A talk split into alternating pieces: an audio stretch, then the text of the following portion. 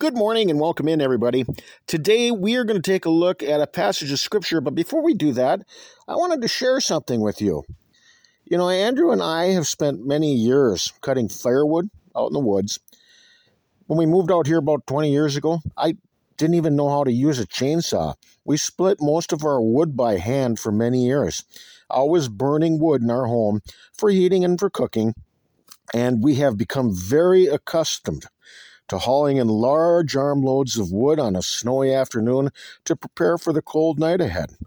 Most people who burn wood keep a close eye on the thermometer outside. Occasionally on cold nights, you need to get up to fill the wood stove, reviving the flame back to life once again.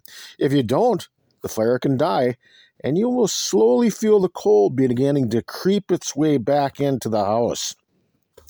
And this reminds me of the Christian life. Our love for God has to be renewed each day. Like putting sticks into our old cook stove, we must keep the embers glowing inside of our hearts. But what happens at a campground when you decide to leave in the morning? You pour water on the fire to put it out completely.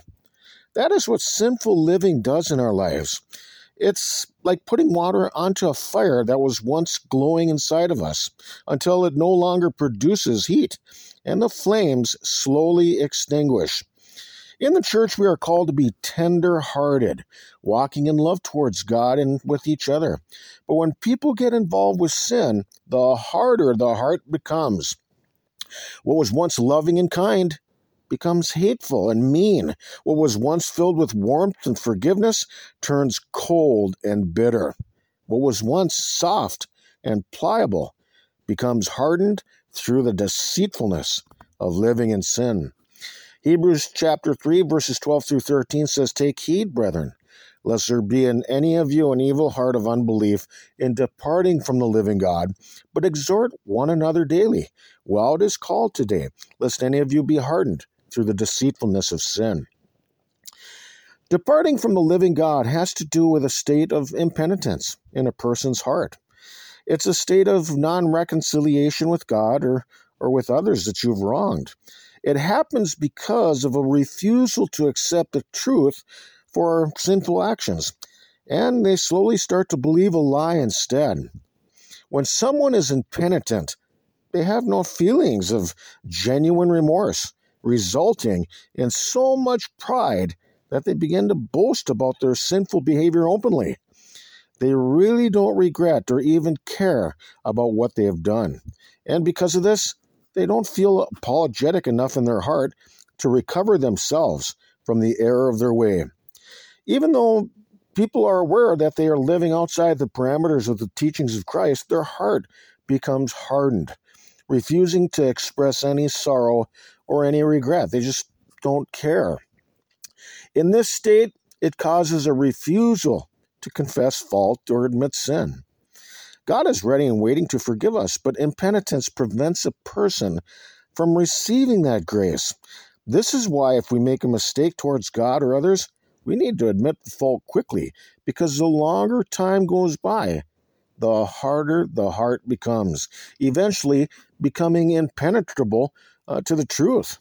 Romans chapter 2, verses 5 through 10.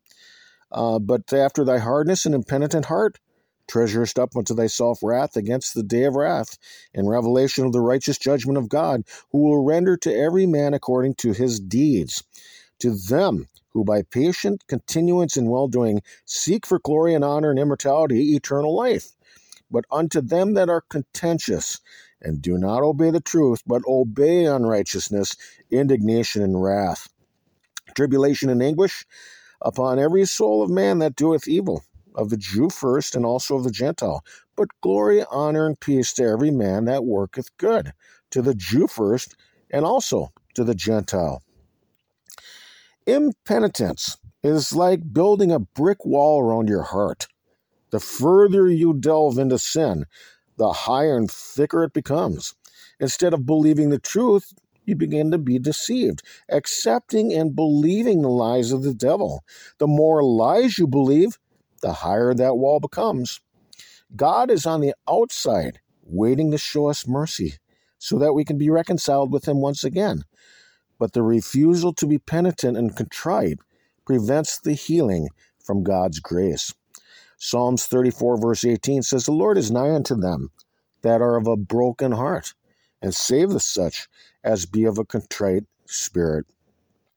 Psalms 51, verse 17 says, The sacrifices of God are a broken spirit, a broken and a contrite heart, O God, thou wilt not despise. The humble publican was filled with contrition and confessed his faults, while the Pharisee was so filled with religious pride that he wouldn't admit his own. Luke 18, 9 through 14, and he spake this parable unto certain which trusted in themselves that they were righteous and despised others. Two men went up into the temple to pray, the one a Pharisee and the other a publican. The Pharisee stood and prayed thus with himself God, I thank thee that I am not as other men are, extortioners, unjust, adulterers, or even as this publican. I fast twice in the week. I give tithes of all that I possess. And the publican standing afar off would not lift up so much as his eyes unto heaven, but smote upon his breast, saying, God be merciful to me, a sinner.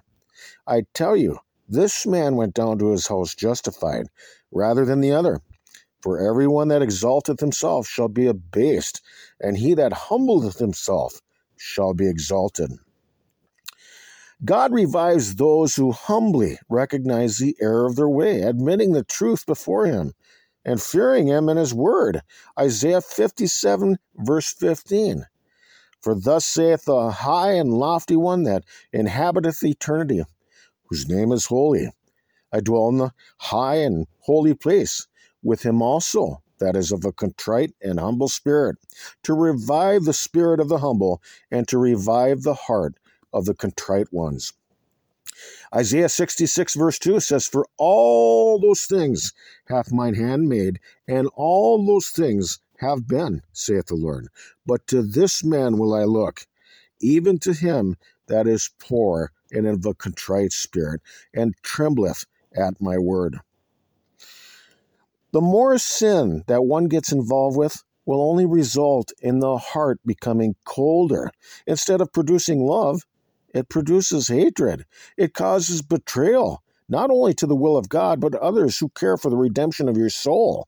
Matthew 24, verses 10 through 12 says, And then shall many be offended, and shall betray one another, and shall hate one another, and many false prophets shall rise, and shall deceive many. And because iniquity shall abound, the love of many shall wax cold. What people have to do in the church is break down that wall of impenitence and recognize their own sinfulness. The wall of pride must be knocked down through humility, confessing faults to God and, and others, so that reconciliation can take place. Don't allow your heart to become hardened by the deceitfulness of sin. Don't allow the warmth of the truth of God's word to grow cold in your heart. All you need to do is to humbly put some more sticks in the stove. Let's think about these things for right now. We can be found on your web browser by searching TLK JBC, or by going to Hipcast, Buzzsprout, or Amazon, or by going to our blog at tlkjbc.com. Or I suppose you can find us somewhere up here in the great northern Minnesota woods. Lord willing, we'll talk with you some more tomorrow. Till then, bye bye, everybody.